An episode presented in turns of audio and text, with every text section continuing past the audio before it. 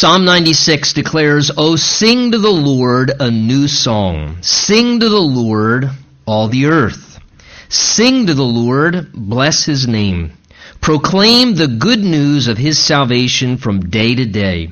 Declare his glory among the nations, his wonders among all peoples. For the Lord is great and greatly to be praised. He is to be feared above all gods. For all the gods of the peoples are idols, but the Lord made the heavens. Honor and majesty are before him. Strength and beauty are in his sanctuary. Give to the Lord, O families of the peoples. Give to the Lord glory and strength. Give to the Lord the glory due his name. Bring an offering and come into his courts. O worship the Lord in the beauty of holiness. Tremble before him, all the earth. And Father, we just humbly bow before you in an attitude of humility, recognizing we need your Spirit and His grace to understand your word that you inspired and gave to us. So we pray that your same Spirit that inspired these words would be the one now who instructs us, that helps us interpret and receive what your heart would want to say to us this morning as you gave this portion of Scripture. Lord, we pray Take away anything that would exalt itself against the knowledge of you in our lives or hinder us from being able to hear what the voice of your Spirit would say to us. Speak to us, Lord. Bless your word as we study it together in an act of worship, believing there's something that you want to say to us. We ask you to speak to us in Jesus' precious name. And everyone said, Amen. Amen. You may be seated. Have you ever had before that frustrating experience where maybe someone has done something or maybe a lot of things that are just really wonderful for you and yet the frustration is that then maybe you're not given the opportunity to kind of express your gratitude or maybe even properly give the appreciation that you like to in return or in response. Well, as I think about that, I think in some ways that's probably what it would be like for you and I as God's people if we were not given the privilege and the practice of this thing we know as singing to the Lord. As a way to be able to render appreciation and give to the Lord thanksgiving and honor. I think really if we did not have the opportunity to sing to the Lord, we lack a necessary avenue to be able to respond to Him for the great things that He's done and just the great God that He is. And so because of that, God has instructed us as a part of a healthy relationship with Him uh, to be able to worship Him via this method of song or singing, as our even first few verses of the psalm emphasize here, as a means to praise Him. Now, certainly, let me just say, certainly singing is not the only way whereby we can worship the Lord. The very first time the word worship appears in the Bible, Genesis 22, nobody has a guitar, nobody has a piano, and I don't think Abraham and Isaac were singing praise songs as they were walking up the mount, understanding that they were about to sacrifice Isaac out of obedience to God. There, the word worship, Abraham says, the lad and I will go yonder and worship and will return. Clearly, Abraham was saying worship is me laying down my will and submitting fully to the will of God in faith. That's the essence of worship. And I think when we're worshiping in song, that's where we want our heart to come to, that our will is being laid down in that moment and we're adoring God as King in a way where our heart is submitting to Him. So again, certainly music, singing, it's not the only form of worship, but certainly, that being said, it is one of the main ways and primary forms of worship that God has certainly clearly prescribed to us that it is a biblical and critical component of our worship life, and we cannot overlook the value and its proper place of importance in our lives as worshipers of God. Having received many elements of our Christian faith, faith from the Jewish heritage, as a result of that, we as Christians have a singing faith. In fact, it's one of the things really that makes our faith uh, different than many other world religions that lack joy and life and celebration is that we as Christians have a singing faith. In fact, the book of Psalms is basically a Jewish hymnal. It's the Jewish songbook or praise book. And Psalm 95 and 96, particularly clearly, are Psalms calling people into the worship of God. In fact, glance back, if you would, at Psalm 95. Just want to give this to you by way of uh, awareness. Look at Psalm 95. He says there, Oh, come, let us sing to the Lord. Let us shout joyfully to the rock of our salvation. Let us come before his presence with thanksgiving. Let us shout joyfully to him with psalms. Look down in verse 6 there. Oh, come, let us worship and bow down. Let us kneel before the Lord our Maker, for he is our God, and we are the people of his pasture and the sheep of his hand. Now, that sentiment continues on now as the Holy Spirit records Psalm 96, which we're looking at this morning. Look with me back, Psalm 96, verse 1, our text. He begins by saying here, Oh, sing to the Lord a new song. Sing to the Lord all the earth. Sing to the Lord, bless his name. So our psalm opens with, notice, a strong instruction and certainly a repetitious command here to worship God, again, via the method of song, via the avenue of singing as a worshiper. You notice there, it's kind of hard to miss, verse 1 and 2, three times there's a repeated command and instruction. It's sing to the Lord. Now, as we have said before, remember, whenever we find statements repeated in Scripture, it's never because the Holy Spirit sort of got lost for words uh, and couldn't come up with some new thought, and so he accidentally began to get a little repetitious. That's what human preachers do sometimes, but that's not what the Holy Spirit's doing. In the precious space of God's Word, when you and I see things repeated, statements, phrases, we need to realize that the purpose of that is very intentional. Again, uh, imagine an all wise God, an all knowing God. Could you imagine how big our Bible really could be? If God shared everything that He could share, that perhaps He wants to share for all of eternity. So when we see repetition in the Word of God, which is a book with much precious space, we know that the Holy Spirit is purposely using repetition and reiteration for a real focused reason. And it's the same reason that we as human beings do that as well. It's why parents repeat commands. It's why coaches constantly reemphasize certain points or instructions regarding play for how to go about things. It's why leaders and teachers will restate and repeat certain points or truths with their class. It's for the reason to make sure what? The point is heard.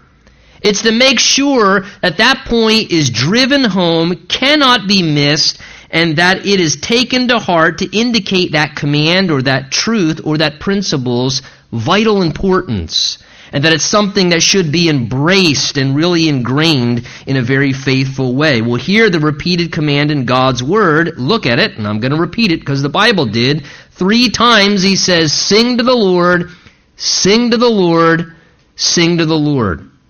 A repeated command showing that that refrain, that command, is reiterated, as it is many times throughout the Old Testament, particularly in Psalms, indicating, like all other commands in the Bible, and this is another command, like all other commands in the Bible, we are to obey and we're to follow that. We are to sing to the Lord as God's people who've experienced His work and have a relationship because this is the way whereby we responsively can render worship to God and it's the way God prescribed, in one way, that we are to worship Him. It's what God has given to us and apparently He finds pleasure in it. Now, David, what an incredible example.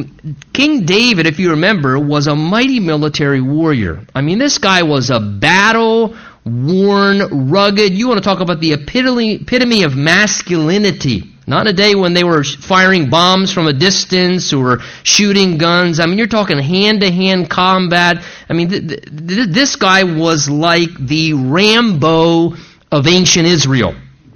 Right? But what was one of the other things David was very well known for? He was someone who sang to the Lord in worship. And he was someone who instructed and inspired others to do the same as well. I, I bring that up because I understand there are those who say, well, I just don't really care for singing. I, I just don't really care for singing, and quite honestly, truth be told, I'm not comfortable with it. Well, I would just say to that bottom line, you're too self conscious. And in a sense, that self consciousness is self worship. It's the exaltation of yourself and your own comfort and what people would think of you or you feel about yourself. And let me just say, self worship's not very good. So I would recommend don't let that be a hindrance. And please take note the Bible does not tell us to sing just to become musical. The Bible doesn't tell us to sing so that we can learn to appreciate the arts. Schools do that, right? You have to have gym, but you also have some of the arts, and because they want to give the students a, a wide gamut of appreciating different things. That's not why we're told to sing, to to appreciate it or or to enjoy it. We don't sing for our own enjoyment or to impress or to bless others, because that certainly wouldn't work if you sat next to some people, right? We're told to sing to the Lord. Sing to the Lord. Not for our enjoyment or satisfaction. It's to be observed as a practice and a protocol because it's how He wants to be worshiped. And He has that prerogative. He's God. It's the way that He's told us to be a motivation for why we worship and for whom it's directed towards. So rendering worship in that process is something by faith we have to just accept. Listen, that's what God said. And by faith, I accept everything else that God says. So if God's saying, sing to me, then I want to sing to him. I want to sing to him. It's the least, certainly, that I could do, is to sing to him as a form and practice of worship. Please take note as well, because we sing to the Lord, that also means that honestly, when we sing to the Lord, it's not something done in worship meetings, hear me, to make us feel good inside as if somehow we should measure worship by how the musical experience and the song service affected us emotionally and what it caused within us or what somehow we got out of it. And let's be very honest, many people seek out even churches that they worship at with that as the primary basis. They want to find a worship service where they can be wowed or, or moved as if somehow it was like a, going to a great concert. I was so moved. I was so wowed. And listen, I'm not trying to be cynical. There's nothing wrong with great quality music. There's nothing wrong with passionate, enthusiastic worship. I prefer it. I, I promise you, I use self control when I worship at times together with people because I don't want to stumble people who may not be as enthusiastic and, and make them feel weird. Just look at today. Go home, even if you don't, watch a professional football game. Watch people in the stands. Watch grown men, 45, 50 year old men, wearing chunks of cheese on their head. And when their team does well, going, yeah, yeah. But then some Christians will say, you know, that hand raising thing, that's kind of weird. It's kind of weird. But yet, people for football do something that's very similar, great passion, great enthusiasm. Look, now certainly a byproduct, a benefit and blessing of musical singing and that portion of the worship service, that does reward us, I find, you find, with a benefit of experiencing the presence of God, right? And, and when we do worship the Lord, we sense His presence, His joy, His peace flood our soul. We become yielded to the ministry of His Spirit in our midst. But that's a byproduct. That's the secondary benefit and blessing and byproduct, but it's not the primary reason why we sing to the Lord. The primary purpose and reason we sing in worship is for the Lord. It's to Him. We're singing to the Lord to give Him praise and pleasure and honor and glory that He deserves. Let me say this as well to be very practical. The singing portion of a worship service or worship meeting is also not meaningless time filler to give opportunity for people to be able to arrive late at church. Now, if you observe how some Christians come into church services at most fellowships, not this one, I would never know. You almost get the sense that that's part of what the song service is about to allow grace time for people to, to slip in late or to come as late as they want or and, and I look at that and I just tell you this as a Christian. I don't even say this as a pastor because I've been saved since 1992. I've been at many church services. This is nothing personal. If you're taking it personal, talk about God. I'm not trying to be critical here. I watch that and I see that, and there's a part of me as a Christian that I go, boy, that's sort of sad. It's sort of sad that somehow we've embraced this mindset as God's people that there's less importance to singing to the Lord in worship as there is being there to take in the Bible study, which is a part of worship too. And I can't help but to look at that and think, I don't think that's God's intention. I think God's intention that the whole experience of a worship service, the prayer, the singing, the, the giving, the, the, the, you know, even the listening to the Word of God and responding, that that's all a part of worship. And I would just say, if that fits the category for your life, you're missing a total worship experience that God intends when we assemble. I would encourage you to reevaluate that. That singing to the Lord is something He asks for, something that's important to Him, and it's a part of the entire worship experience. The New Testament makes many references to singing as a primary form of worshiping the Lord. In Matthew 26, it says that Jesus and His disciples sang. It says, after communion, they sung a hymn. Boy, don't you wish that was recorded? Jesus' greatest hits? After they had communion, they sung a hymn. I'm, I'm, convinced Jesus probably led it. It was probably just an a cappella. They just began to sing a hymn to the Father in heaven. Again, Jesus sang. That's interesting to see in his humanity.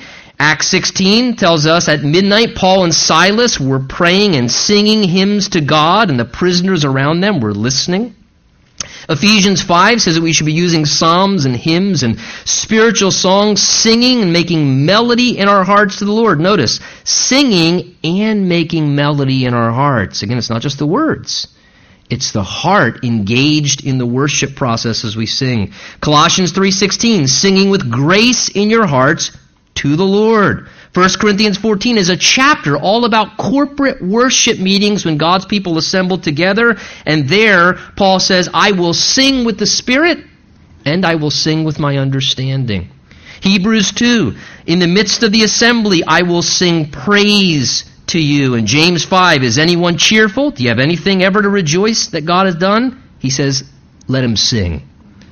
So again, sing to the Lord, sing to the Lord sing to the Lord. The psalmist also gives us insight into how we're to worship the Lord as well. Look at our text there. He says, Oh, sing to the Lord, look at this phrase, a new song. A new song. That's another repeated refrain in the book of Psalms. Sing to the Lord a new song. Now, when the Bible says sing to the Lord a new song, the idea there is fresh expressions of praise and worship. And I think that applies both in our songs as well as in our singing. That there should be fresh expressions of worship. Let me explain what I mean by that. Fresh expressions of worship in our song use. That is, that we do consciously at times use new songs or unfamiliar songs to break up the routineness of our worship and our singing. And I think this is important. If you're a musical worship leader, that you pay attention to that. And I also think it's important for congregations as well. That we realize that we don't want to get into ruts and routines and, and regimens. It's important to stretch and to sing to the Lord at times a, a fresh expression, something that's new. Let me also say, I think, however, that that should be done in moderation. Because the goal of a musical worship leader, if you are one, the goal of a musical worship leader is to draw people into worship is to help and facilitate an atmosphere of praise and worship as they're leading others musically and in singing to assist the congregation to enter into worshiping the Lord, engaging in worshiping, experiencing the worship of God. And sometimes an overemphasis of newness in music or too much novelty in songs or in a whole song service can actually quench the spirit as well. Because what begins to happen is it distracts or inhibits the worshipers because people can't resonate with what's happening. And what can tend to happen, if not careful, is people then disengage, they stop singing, and they watch a concert. And all of a sudden, there's been a disconnect, and they're not worshiping because they can't resonate and track and follow along because the cumbersomeness of a song or the too much novelty. I, I can tell you this as a common Joe, simple familiarity is usually what helps about 98% of people to sing and to engage. So I think there needs to be moderation with this concept of singing a new song. Now, when it says sing a new song, I also think that indicates freshness, not just in a song use, but I also think it indicates freshness in our singing as worshipers. And let me explain what I mean by that. That our heart is currently engaged and involved in the moment when we're singing. That, that even as, let me use this illustration, even as we may be singing a very familiar song, where you don't even need to look at the projection screens or the words, because you know that song so well. It, it's a song you've been singing for years, and you know it so well, and the lyrics are locked in, and you can close your eyes, and yet somehow you're singing a very old song, but all of a sudden takes on new meaning because of what you're going through in your life right now. And all of a sudden, as you're singing that song, it impacts you in a brand new way. And it becomes so fresh and so real as you're singing that song because your heart is engaged in the moment and somehow it just resonates with you in the inward man and a song you know takes on all new meaning in that expression of adoration and worship because your heart's engaged. Again, Jesus said God's to be worshiped in spirit and in truth, and may we truly be worshiping in the spirit as we're singing the truths of those songs. Again, the Bible warns that we be careful that we're never guilty of worshiping God with our lips and our hearts what? Being far from Him. Again, we want to worship with our whole heart. Jesus said, Love the Lord your God with your heart and your soul and your mind and your strength. The idea is be in the moment. Be in the moment. There should be passion. There should be a sense of, Lord, take away the distractions and think about what you're singing. Let it be a prayer resonating to God as it comes forth and you worship the Lord. Also, notice another emphasis or reason why we should sing to the Lord as a part of our worship. He mentions in verse 2 here for us, and that is this sing to the Lord, and then he makes that refrain bless his name. Bless his name. Now, a person's name represents who they are. The intention and idea here, bless his name, is sing to the Lord so that you can bless the Lord so that you can minister to the Lord. Do something that brings pleasure and satisfaction and enjoyment to Him. Oftentimes, I'll be the first to admit, I love when God blesses me. Don't you? The Lord blesses you in some way, and, and, and you go, oh man, Lord, you're so good. I can't believe you blessed me like this. You made this happen, or you provided, or you worked in this way, or you opened this door. Or, you know, and the Lord is the master of pouring His blessings into our lives. And what happens? When the Lord blesses you, you feel joy and satisfaction and happiness. And we can all relate to occasions, can't you? When in some way the Lord blessed in some situation. But do we ever pause and think responsively, hmm, I wonder how I could bless him? I wonder how I could bless the Lord. I wonder how I could let him feel some of what I feel when he blesses me. I wonder how I could bless the Lord. Well, Psalm 104 says, Bless the Lord, O my soul. I will bless the Lord at all times, the psalmist says. His praise shall continually be in my mouth. So that's why he says here, Sing to the Lord. Bless his name. Somehow, I don't understand it, but as we sing to the Lord, it blesses him. It blesses him. Has he blessed you? Do you want to bless him in return? He says, Sing to me. That blesses me when you sing to me, Tony. It blesses me. It brings happiness to me. In the same way we do certain things, maybe it's Christmas time and maybe you want to get a certain special gift for the kids or for your spouse or someone and, and you think, oh man, I, can't wait to get it. They're going to be so blessed when they get this. And you're doing it purposely with the goal of wanting to touch their heart in a special way and bless them. That's the idea here spiritually. That we would approach singing to the Lord. Apparently, this is a way where we can say, wow, I want to, I want to bless God. I want to make God happy.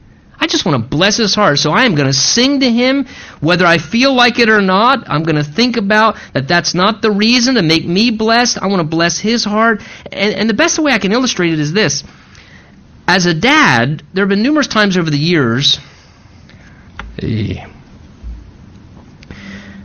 where my daughters have written me for a Christmas gift a note and have just told me things that were edifying, that they appreciated about me and who I was. And I'll tell you something. You could not give me a million dollars that would make me feel better than hearing those sentiments. And see, I think in the same way, when we sing to the Lord from our hearts, it, it blesses His heart. It blesses his heart. You know, I love that song, Blessed be your name in a land that's plentiful when streams of abundance. Lord, blessed be your name. Blessed be your name. When the sun's shining down as me on the world's all as it should be, blessed be your name. Every blessing you pour out, I'll turn back to praise. And this wonderful thing to realize that as we sing to the Lord, we can actually bless him in return to let him experience some of what we experience as he blesses us. Well, look how the psalmist goes on. He then says, verse 2, continuing, proclaim the good news of his salvation day to day, declare his glory among the nations his wonders among all people. So as we seek to honor the Lord in song through worship, notice it allows us the opportunity to make verbal proclamation out loud in an audible way where we, as well as others around us, can hear of his great works. So he particularly says we should do it by proclaiming the good news of his salvation. That is the good news of how though we are all sinners and though we all fall short of the glory of God, that God loves us and God took initiative to save us and sent his son Jesus to come to this earth to live sinlessly and to never fail like we all do, and then that Jesus stepped in and sacrificially died in our place on that cross. And he rose again the third day, so that now, as the risen Savior, he can provide salvation. He can provide forgiveness. And the good news of that, that we can receive that by faith. He says also that we could declare his wonders and his glory among all people to assert or affirm the glory of how great God is and all the wonders of the things that he's done. You know, one of the songs that we sing says, Wonderful, so wonderful is your unfailing love. Your cross has spoken mercy over me. No eye has seen, nor ear has heard, no heart could fully know how glorious, how beautiful you are. Beautiful one, I love you. Beautiful one, I adore. Beautiful one, my soul must sing. Powerful, so powerful, your glory fills the skies.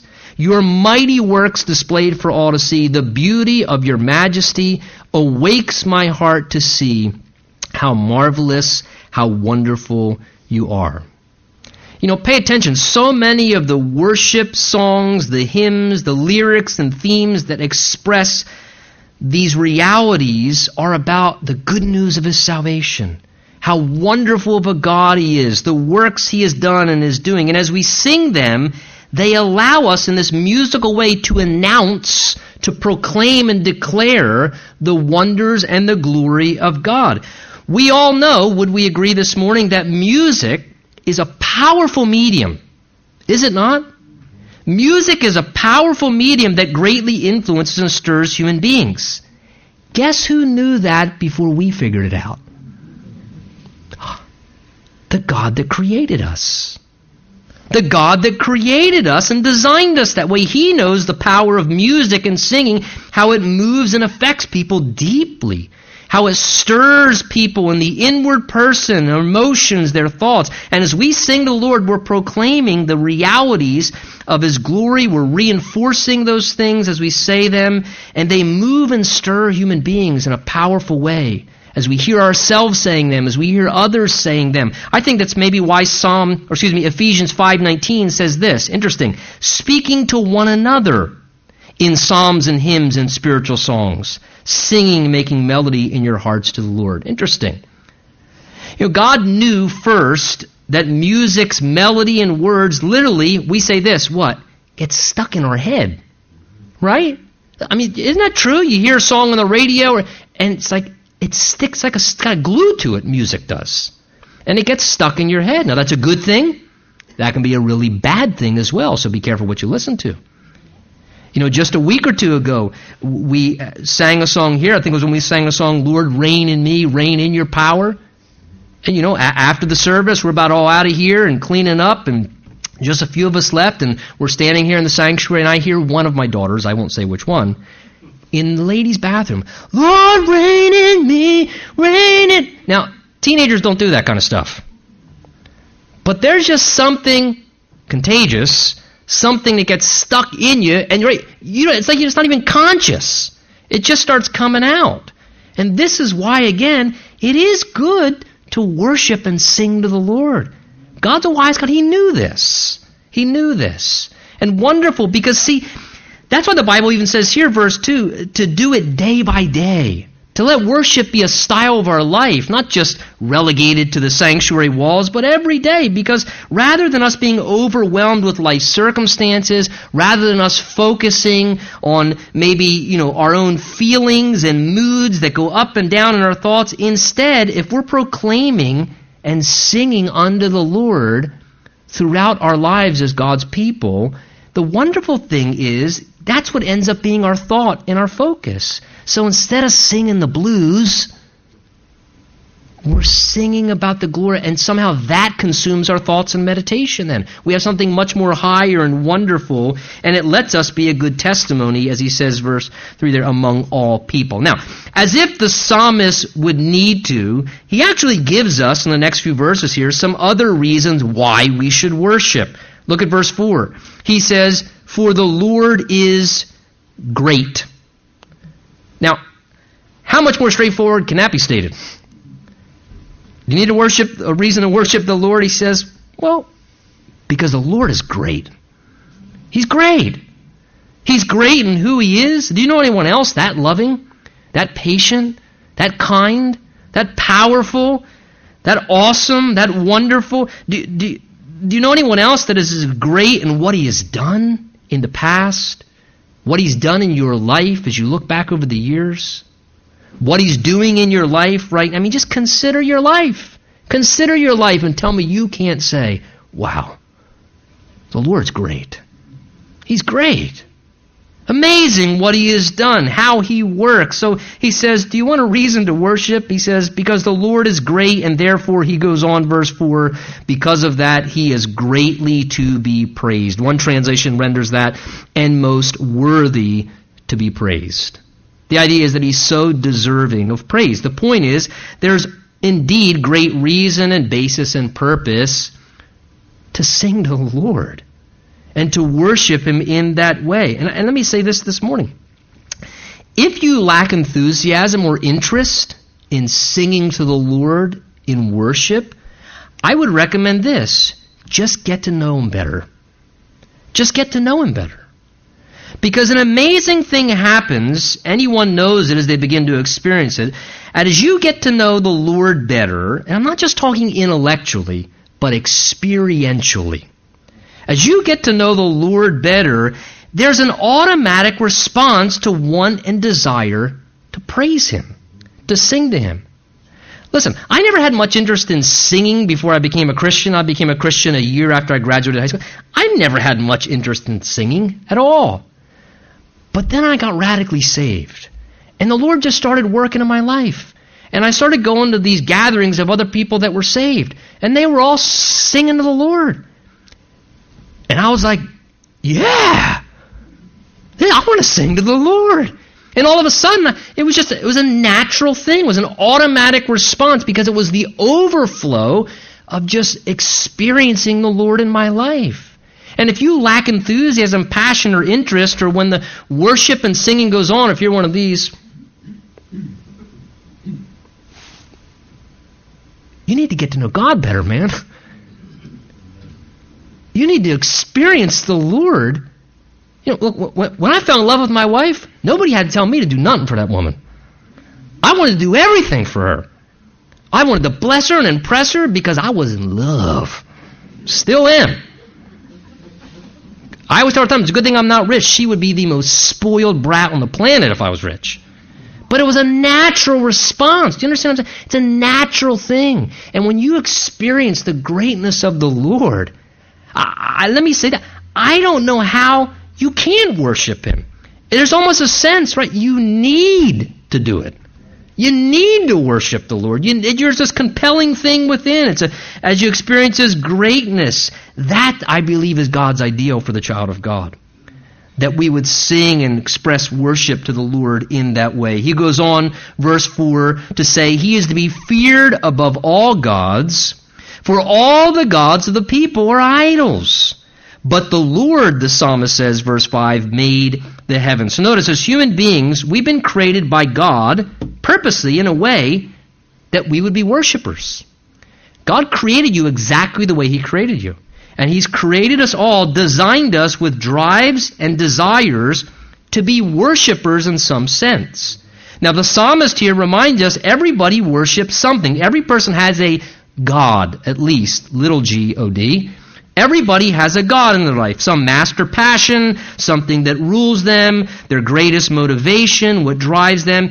It can be a physical possession that somebody worships. It can be some person, another human being, where people worship and idolize. You can worship and idolize one of your children. You can worship and idolize somebody you're romantically inclined towards. You can worship and idolize some pursuit in life, or some passion, or some pleasure, some substance you abuse, or some sinful craving. It's the thing that drives you, and it dictates and controls what you do, don't do. It consumes your thoughts. It's the highest motivator within you for why you're living the way you're living and what you're doing. Everybody worships something. And that's normal. We're created to worship. We're created to worship. The tragedy is when people worship other things, they become worthless idols because they've been given a exalted place that they should not have in our lives. And here's the unfortunate thing in that as well, not just that it dishonors the one true and living God. Typically, when people wrongly worship the wrong thing, it's to the detriment of the worshiper. Because as people worship anything other anyone other than the one true and living God, they usually become a worse person. Pay attention to your life is what you're worshiping and so highly esteemed, is so, it's become so important to you, or they become so important to you, is it making you a better person? Is it making you a, a, a better follower of Christ? Because if it isn't, you're probably worshiping something and you've idolized something wrongly. See, we're all created. Either we will worship what is made up of mankind and among mankind, or we will worship the God who made all mankind. And this is why the psalmist here is saying, Our God, the living God, the true God, the great God, he says here, He is to be feared above all gods. He is to be reverenced and exalted and worshiped. We should have an awe and a reverence for the Lord who is so much greater. And he even gives us a clear example here in verse 5. He says, Because the Lord made the heavens. He's the creator of all things, not just on earth alone, but all the universe, including the stellar heavens. The sun, the moon, the stars, the planets, the galaxies, the solar systems, as well as He's the maker of the eternal heavenly realm and all of its glory and splendor and majesty. Now, I'm not a rocket science, and don't say amen to that. I'm not a rocket science. But when I realize that He's the maker of all those things, I'd say that puts the Lord quite a few notches above anything or anyone else in His importance, in His greatness, in His superiority. That's why the psalmist says in Psalm 113, Who is like the Lord our God who dwells on high? That's why the first commandment in the Ten Commandments is, You shall have no other gods before me. Hey, this morning, let me ask you a searching question. Please be honest. Evaluate your life and devotion. Is there anything, or is there anyone right now that's before the Lord? If so, God would say that's idolatry. And it needs to be enthroned, and the way to dethrone it is to refocus on worshiping the Lord and giving Him that first and proper place once again. Verse 6, he goes on to say, Honor and majesty are before Him. Strength and beauty are in his sanctuary. So he describes there the atmosphere and the presence of God. When the Bible says before him, the idea is in his presence. In his presence, notice, in the presence of God, honor and majesty is being rendered to him as a great king. Before him, people are using their strength, it says here, to adore him because of his beauty. Now, that was historically true in the sanctuary, in the temple in the days of Israel. That is also true in the literal sanctuary of God eternally around heaven's throne.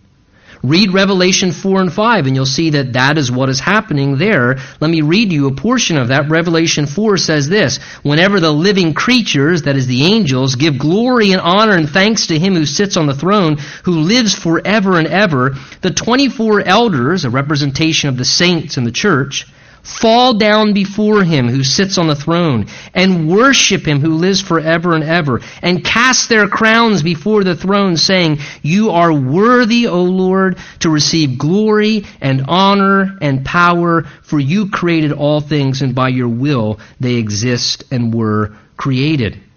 So that's what's happening literally in the eternal sanctuary of God in heaven's dimension. And therefore, as we now meet in our sanctuary, if you would, here on earth, a place where we assemble for times of worship, we should be preparing now and participating in what our eternal destiny is.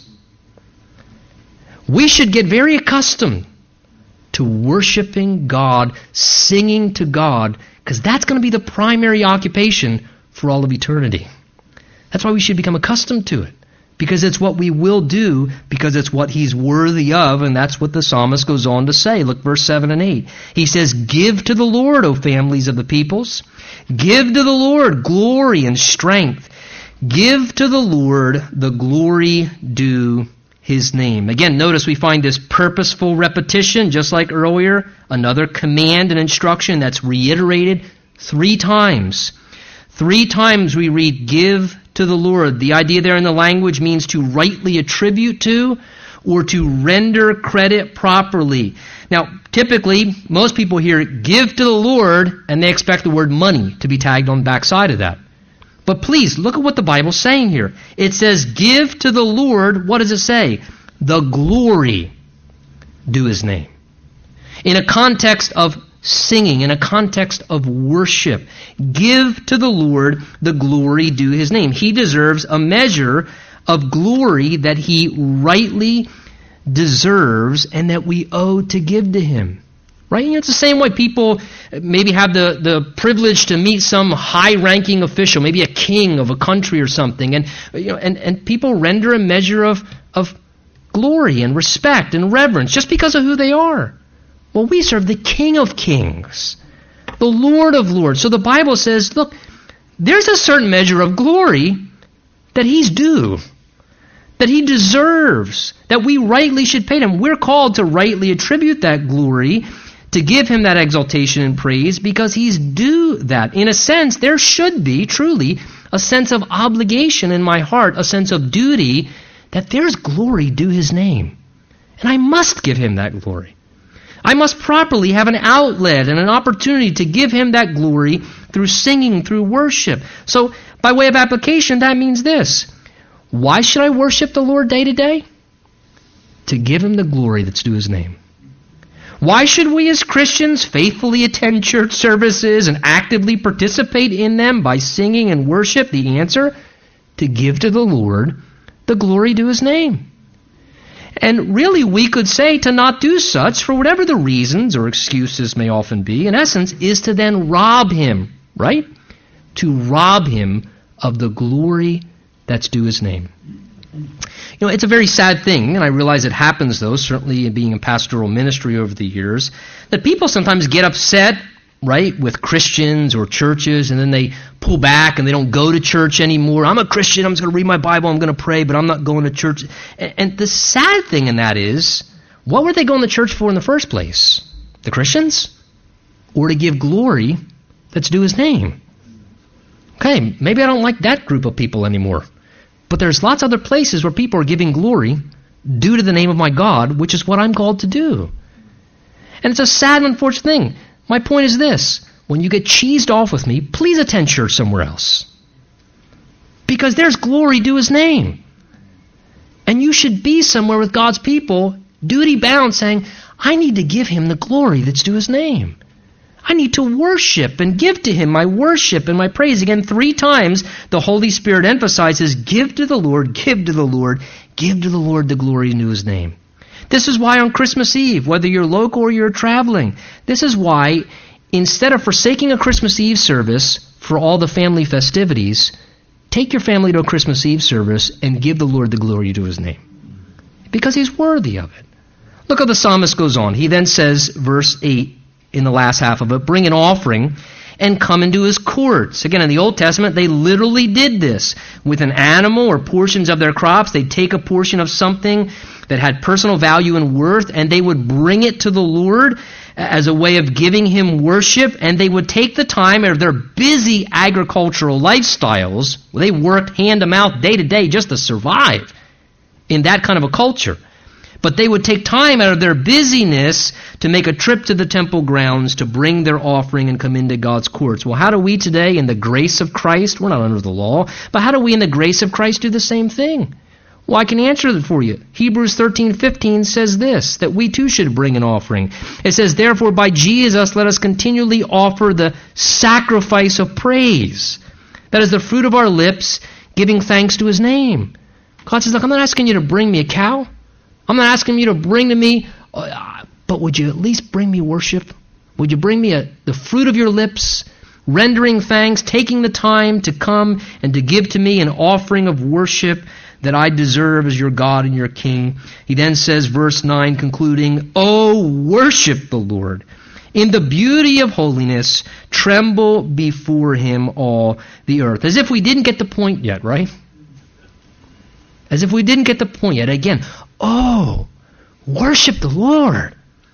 Worship the Lord. And he says, in the beauty of holiness. Now, holiness speaks of being set apart for a special purpose. And the language here seems to indicate it's not talking about God's holiness, but our holiness.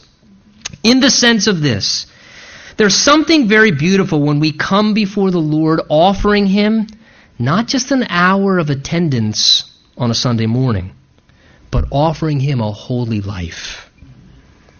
A holy life that refrains from living in ways that displease Him or are dishonorable, and we live a life set apart in holiness, and then we bring that holy life, and we take the time to bring that holy life unto the Lord and to sit in His presence. And you know what? God is saying, boy, there's something really beautiful in that. The beauty of holiness to see a holy son, a holy daughter here worshiping me because they want to please me and they worship me all week with a holy life, and then they bring that to me in the midst of the people of God. He then says in conclusion there, and tremble before him all the earth. Now, that doesn't mean to tremble in terror, but in utter amazement. To tremble because of the awesomeness of God's presence, and that makes us properly tremble before the Lord. Again, what does the Bible say? Draw near to God, and he'll draw near to us. The idea there is as we seek Him, He rewards us with a greater awareness and experience of His presence. And I found this, I think you'll agree. When you experience the presence of God, particularly in relation to times of worship and so forth, it makes you tremble in a healthy way. In a way where you're just somewhat in a wonder, just overwhelmed with His presence. So let us not rob God of the glory due His name. And let us not rob ourselves of the purpose and reason of the fullness of the spiritual life of worshiping the Lord. Perhaps for some of us, an adjustment may be needed in some way in regards to these things. Let's stand together. Let's pray.